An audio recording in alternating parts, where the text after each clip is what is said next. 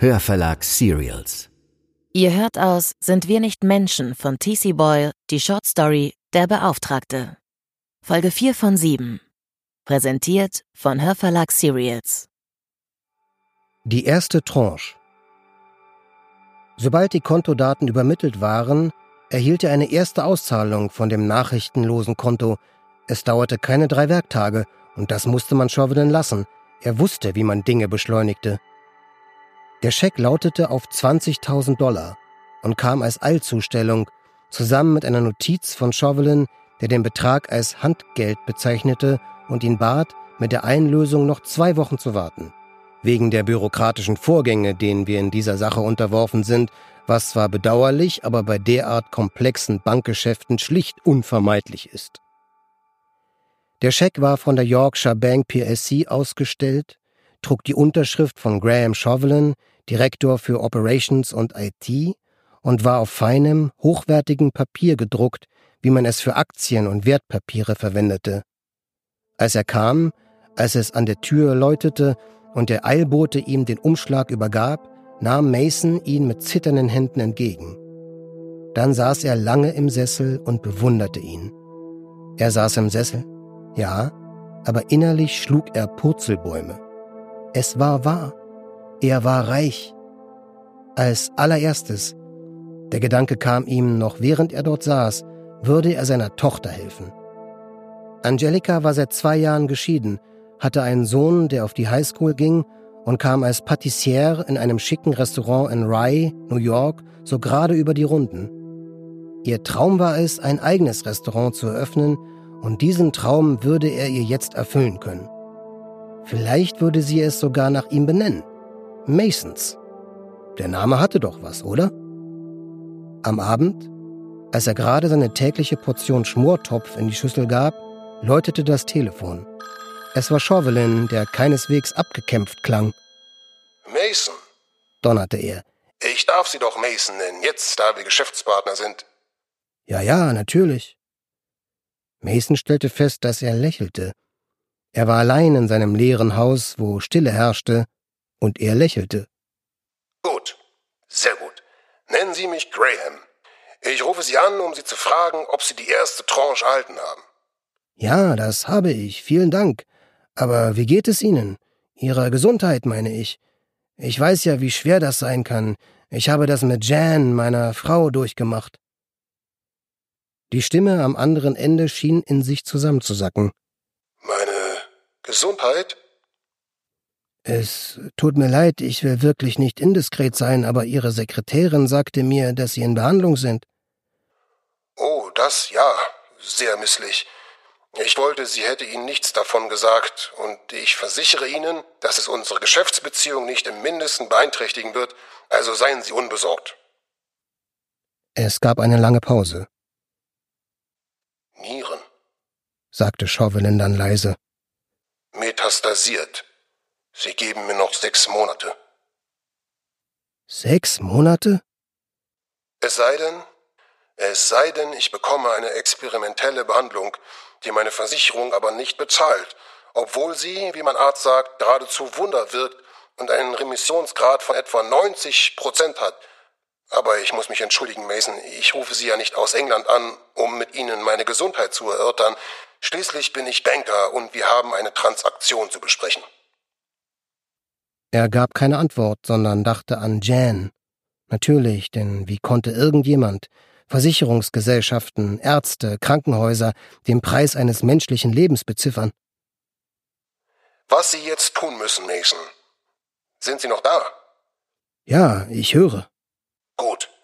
Sie müssen jetzt 20.000 Dollar auf das Konto einzahlen, das wir bei Ihrer Bank eröffnet haben, um die Summe, die Sie erhalten haben, so lange auszugleichen, bis die Auszahlung freigegeben ist. Ich werde Zugang zu diesem Geld brauchen, um gewisse Leute im königlichen Treuhandbüro zu schmieren. Das sagt man bei Ihnen auch, oder? Dass man Leute schmiert? Ich habe. Ich meine, ich werde Geld von meinem Festgeldkonto nehmen müssen und das könnte ein paar Tage dauern. Ein paar Tage? wiederholte Chauvelin ungläubig. Ist Ihnen nicht klar, dass der Zeitfaktor von entscheidender Bedeutung ist? Nicht jeder ist so rechtschaffen wie Sie und ich. Das ist traurig, aber wahr. Ich spreche von Bestechung, Mason. Bestechung auf höchster Ebene der Bürokratie. Wir müssen Leute schmieren. Oder Rädchen. Sagt man bei Ihnen nicht so? Um sicherzustellen, dass es beim Transfer des vollen Betrags keine Schwierigkeiten gibt. Schweigen. Er hörte das schwache Rauschen der Verbindung. Es klang wie das Meer, das ans Ufer schlug. England war weit entfernt. Okay, hörte er sich in die Leere hineinsagen. Doch es war keine Leere. Chauvelin war noch da. Es gibt zu wenige Ehrenmänner auf dieser Welt, sagte er betrübt. Wissen Sie, was man in der Bankbranche über mich sagt? Chauvelins Wort ist seine Ehre. Und seine Ehre ist sein Wort. Er seufzte. Ich wollte, ich könnte dasselbe über die skrupellosen Bürokraten sagen, mit denen wir es zu tun haben, die Schmiergeld verlangen. Er lachte mit tiefer Stimme, leise und amüsiert. Genauer gesagt, die Geschmierten. Ein Problem mit dem Scheck. Zwei Wochen später rief Mason ein zweites Mal in England an. Er war aufgeregt, er konnte nicht anders. Ja, ja, sagte Chauvelin geringschätzig. Ich verstehe Ihre Sorge, Mason, aber ich kann Ihnen versichern, dass wir die Sache gut im Griff haben.